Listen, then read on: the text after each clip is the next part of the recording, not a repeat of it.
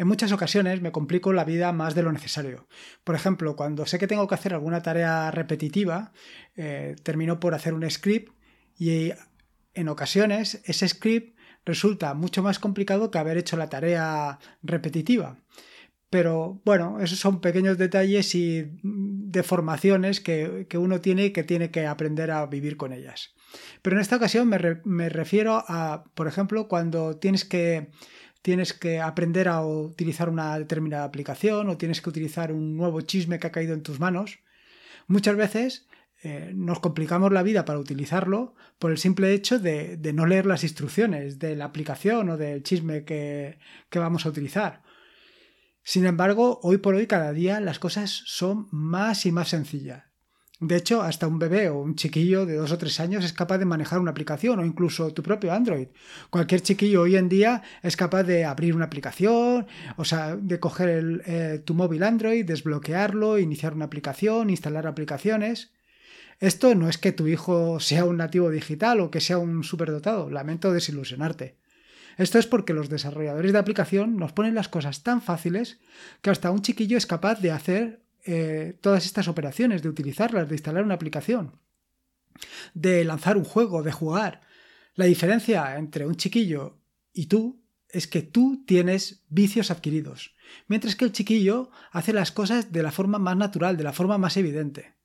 Por eso, en ocasiones, nos empeñamos en hacer las cosas más complicadas, en lugar de probar primero la forma más sencilla, la forma más intuitiva, la más, la más evidente, ya digo, no es que tengamos niños digitales o chiquillos digitales, lo que tenemos son mm, aplicaciones cada vez más intuitivas.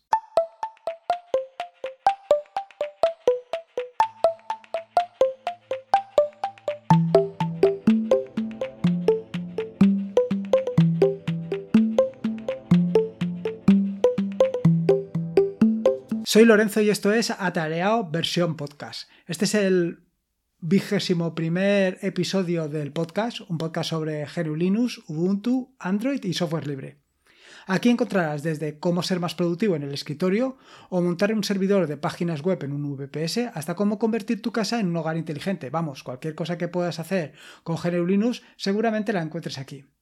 En este episodio del podcast te voy a hablar sobre dos temas. Por un lado, eh, cómo pasar un libro desde Ubuntu o cualquier otra distribución a tu Kindle. Y por el otro, sobre Hit FTP. Eh, ya comentaré sobre esta, sobre esta aplicación imprescindible. Antes de nada te quiero hablar sobre los artículos que he escrito esta semana. El primero de los artículos es sobre Telegram y webhooks.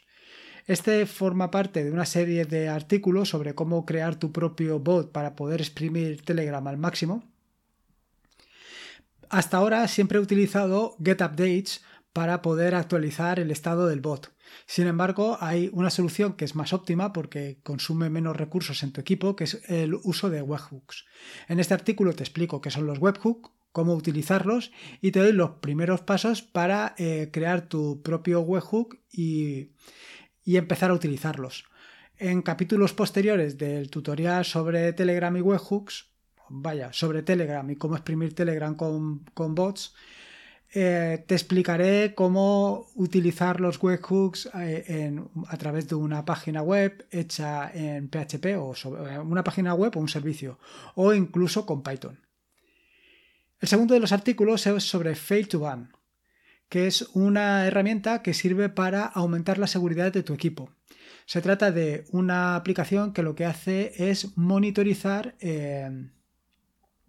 los registros de diferentes aplicaciones, por ejemplo, de Jeans, de, de Mumble, por ejemplo, o de WordPress, de manera que si detecta algún tipo de operación extraña, algún tipo de registro inadecuado, vaya, básicamente es alguien que intente acceder a WordPress, por ejemplo, con una contraseña en repetidas ocasiones y no acierte, que esto puede denotar que está intentando acceder por vía por fuerza bruta, conseguir bloquearlo.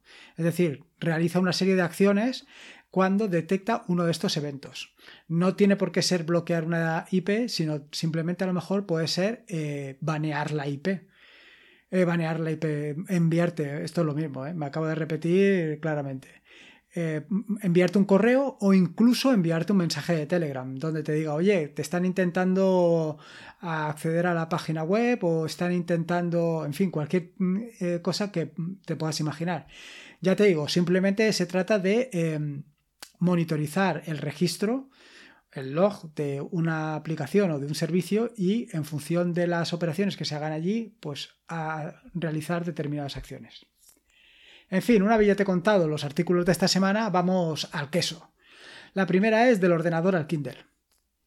Primero te voy a decir eh, por qué estoy utilizando eh, Kindle como libro. Esto no es del todo tecnológico lo que te puedes esperar, pero bueno, al final también se trata de contarte un poco mis experiencias y a, lo mejor te motiva a ti para cambiar. La verdad es que yo soy un lector compulsivo. Bueno, compulsivo tampoco. Tampoco es que lea una barbaridad. Intento leer de uno a dos libros al mes pero bueno, no siempre lo consigo y va a depender mucho del tipo de lectura y, del, libro que esté leyendo. Inicialmente fui muy reacio a moverme de la lectura a, o sea, moverme a la lectura digital. Sin embargo, mi, mi parte geek pudo con mi parte emocional. Ahora bien, todo se desencadenó en el momento en que mi mujer me regaló un libro, el libro del Señor de los Anillos. Se trataba de una edición de estas comentadas y con ilustraciones y tal. Era un libro bien pesado. Eh, evidentemente esto para leer por las noches era muy peligroso porque yo me suelo dormir leyendo. Claro, que te caiga un libro que pesa como medio kilo encima del pecho, pues te puede abrir el pecho por la mitad. Entonces esto fue una de las razones para eh, ir abandonando el libro en soporte papel para pasarme al libro en forma digital. Otra de las razones es la reducción del precio de los libros en formato digital, mientras que en formato papel siguen manteniendo unos precios desorbitados. A pesar de todo, yo creo que el coste de un libro en formato físico no tiene por qué corresponderse con el formato digital. Evidentemente, en el formato físico tienes que intervienen otra serie de, de, de actividades que, aparte de la propia eh, creación del libro, como es imprimirlo, encuadernarlo, distribuirlo, todas esas operaciones tienen que incrementar el precio. En un formato digital todo eso no existe, no hace falta todas estas operaciones. Las posibilidades de distribución a través de una plataforma digital, pues en fin, ya lo sabes, son infinitas. Simplemente pones tu libro en una página web y ya se la puede descargar ahí todo el que quiera. El coste de distribución es cero. El coste de pasar un libro a un formato digital de, unas, de una calidad aceptable es bastante económico. No, no tienes que hacer grandes maravillas para tener un libro bastante potente. Con todo esto, sigo pensando que los libros son caros. Los libros digitales creo que son caros teniendo en cuenta que antes un libro solamente alcanzaba una, un país o varios países, pero los precios se eh, multiplicaban considerablemente. Ahora los precios de distribución son prácticamente nulos o nulos, con lo cual el alcance es internacional sin ningún coste. No termino de entender cómo pasando de tener una distribución local a tener una distribución internacional, de manera que cualquiera puede comprar el libro, no se ha reducido mucho más el libro. Pero bueno, Supongo que ahí intervendrán otros factores que ahora mismo yo pues desconozco o prefiero desconocer. Actualmente casi todos los libros que tengo en mi Kindle los he comprado. En alguna ocasión he descargado algún, algún libro, incluso de forma irregular. Pero lo cierto es que la experiencia es muy mala. Los libros no se ven, no se ven bien, no se adaptan correctamente a las páginas. Por supuesto que no me descargo PDFs y los pongo en el Kindle porque aquello es horrible, la experiencia es fatal. Aparte las faltas de ortografía. En fin, que un libro que no sea descargado pues eh, da bastante que desear, deja bastante que desear. Yo no te lo recomiendo. Para los precios que tienen hoy en día, yo prefiero sinceramente comprar el libro y vaya, y es lo que hago. Ahora bien, en los últimos tiempos cada vez son los más los que ponen sus, libros directamente en formato de libro electrónico, con lo cual tú lo puedes adquirir sin ningún problema.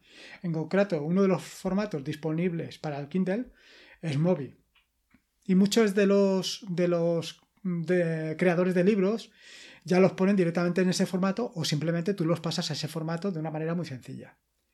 Ahora bien, ¿cómo pasarlos cuando te lo descargas desde esa página web a tu, a tu ebook Kindle?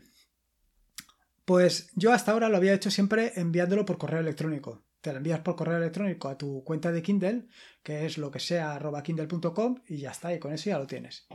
Sin embargo, eh, en esta última ocasión me descargué un libro que era Raspberry Pi for Python Programs Cookbook, la segunda edición, que pesaba 50 megas y no podía transmitirlo por email. Total, que estuve ahí dándole vueltas a ver cómo lo transmitía. Y aquí es donde viene toda la introducción que he hecho al principio, de esto de no hacerlo de la manera más sencilla. Y es que, bueno, eh, intenté comprimirlo, intenté abrirlo y quitar a ver si habían imágenes muy pesadas para reducir el peso. En fin, intenté hacer cualquier cosa menos ir a la página de Amazon y mirar lo que ponía en la página de Amazon de cómo poner tu libro en tu ebook, en tu ebook. Y efectivamente, era más sencillo de lo que esperaba. Simplemente consistía en conectar vía USB tu Kindle a tu ordenador, en mi caso a mi Ubuntu, y ya está copias el libro en formato móvil en el en el ebook y ya lo tienes. Y ya puedes disfrutar del libro, pero así de fácil. Vamos, que te he soltado una chapa de como menos de por lo menos 5 minutos para decirte que simplemente conectes tu eh, Kindle a tu eh, distribución Linux, copies el libro y punto pelota. Pero bueno, así ya lo sabes, si no lo sabías. El segundo de los temas que forma parte del queso de este podcast de hoy es Hit FTP. Se trata de algo un poco más técnico que eh, en otras ocasiones, pero creo que es algo muy, muy interesante, sobre todo si te dedicas al desarrollo de páginas web y tienes la página web o simplemente tienes tu página web alojada en un hosting y ese hosting no tienes acceso vía SSH al mismo, sino que solamente tienes acceso vía FTP. Este, esta herramienta la descubrí gracias al podcast de Eduardo Collado, que me hizo ver la luz eh, hasta límites insospechados. Hasta el momento hacía subía las versiones o las actualizaciones de, las páginas web por FTP a través de un script que me hice, pero evidentemente eh, tenía el problema de luego el control de versiones. La solución HitFTP es que es brutal porque te permite las dos cosas. Te permite llevar un control de versiones y luego poder subir vía FTP los archivos a tu, a tu servidor, a tu alojamiento y así ponerlos disponibles. Tenerlos disponibles, perdón. Simplemente es brutal, es espectacular. Me ahorra una cantidad de tiempo, vamos, no tiene, no tiene nombre, es una cosa yo eh, desde que lo he descubierto ya lo he implementado en cuatro páginas web y las llevo así de marcha porque, claro, es que el ahorro de tiempo eh, no, tiene nombre, ¿sabes? Eh, yo, vaya, si, lo estás, si no lo estás haciendo, te lo recomiendo totalmente si lo que tienes efectivamente es un alojamiento que solamente tienes acceso FTP. ¿Qué es lo que hace GitFTP? Pues GitFTP mantiene un seguimiento de los archivos subidos. Para ello guarda el número de identificación del último commit en un archivo de registro en el servidor y lo va comparando con las nuevas subidas. Eh, de manera que si en un momento determinado hay una diferencia, pues sube los archivos que corresponden a esa nueva actualización. ¿Cómo tienes que instalar GitFTP en tu equipo? Pues si tienes Linux, si tienes eh, Ubuntu o Debian o cualquier derivado de Debian, es bien sencillo. Sudo, apt install git ftp. Tan sencillo como eso. Ya lo tienes instalado. También puedes añadir el repositorio PPA que hay para GitFTP para tener la última versión, con lo cual la tendrás actualizada hasta hasta vaya, hasta hasta las últimas. Y luego tienes que hacer unos primeros pasos que son muy sencillos y que te recomiendo que le pegues un vistazo a la, en las notas del programa que te digo un artículo de la página donde especifico cómo hacer esto. Pero vaya, simplemente tienes que configurar la dirección, la URL del FTP, el usuario y la contraseña. Punto. Ya lo tienes. Luego, dependiendo de si ya tienes los archivos subidos en la página en el, alojamiento o no los tienes subidos, tendrás que ejecutar gitftp init o gitftp catch y ya está. Haces algunas pruebas y ya lo tienes. Vaya, es súper sencillo. A partir de ahí, con gitftp push, gitft pull y todas esas cositas, lo tienes todo configurado de una manera muy sencilla. y puedes actualizar eh, páginas, vamos, con el control de versiones y esto es una cosa espectacular. Yo de verdad que todavía le estoy dando las gracias a Eduardo por, por, esta herramienta que, vaya, me ha dado, me ha dado la vida. Una vez te he contado esto, te voy a hacer una salvedad. El otro, bueno, el otro día, hará un mes o un par de meses, subiendo a una página web utilizando esto, eh, evidentemente hice muchos commits y al final lo que vinieron a decir en, la, en el alojamiento que eh, se había detectado un, un virus en, la página que lo que hacía era escanear cuentas bancarias o una cosa así, que era totalmente falso, porque luego volví a hacer otro hit FTP, actualicé y todo seguía igual, ¿sabes? O sea que eh, habían detectado un número de accesos mayor al normal y lo que hicieron fue poner sobre aviso pero con una excusa muy tonta, cuando realmente lo que tenían que haber hecho simplemente era decir que, oye, que estamos viendo una actividad anormal en esa cuenta y notificarla y ya está. Yo creo que hoy en día hay que ser mucho más, transparentes con las cosas que hacemos. No hace falta poner excusas absurdas o decir cosas que no tienen sentido. Simplemente dices lo que hay y ya está. Oye, que hemos detectado esto, que pasa esto, ¿qué, qué estáis haciendo? Y ya está. Y se ponen las cosas sobre la mesa y punto, pelota. En fin, espero que te haya gustado este podcast. Es un poco diferente de los que he hecho hasta ahora, con dos partes, una un poco más sui generis sobre el Kindle y otra más o menos interesante sobre GTFTP, depende de la calidad que sea, si eres desarrollador o no, pues a lo mejor te interesa o no. Pero desde luego, si eres desarrollador y tienes un alojamiento, vamos, de todas, todas lo tienes que probar, solamente probarlo, ¿eh? Y ya verás, ya verás. En fin, como de costumbre, recordarte que en las notas del podcast que encontrarás en atareado.es están todos los enlaces que he mencionado a lo largo del mismo. Te recuerdo que puedes encontrarme en atareado.es, en las redes sociales también me puedes encontrar eh, de la misma manera, pero vamos, te recomiendo que vengas a la página porque encontrarás una barbaridad de artículos, otros podcasts que, otros podcasts que eh, que he publicado y que a lo mejor no has escuchado todavía.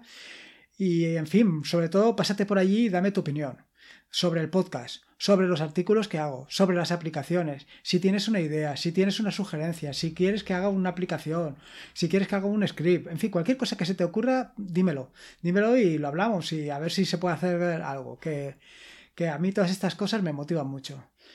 Y en fin, recuerda que la vida son dos días y uno ya pasado, así que disfruta como si no hubiera mañana y si puede ser con Linux, mejor que mejor. Como te he comentado, estoy trabajando sobre los artículos estos de voz para Telegram, así que me quedo aquí un ratito para ver si termino alguno de los artículos que he empezado. Venga, un saludo y nos vemos en el próximo podcast. Adiós.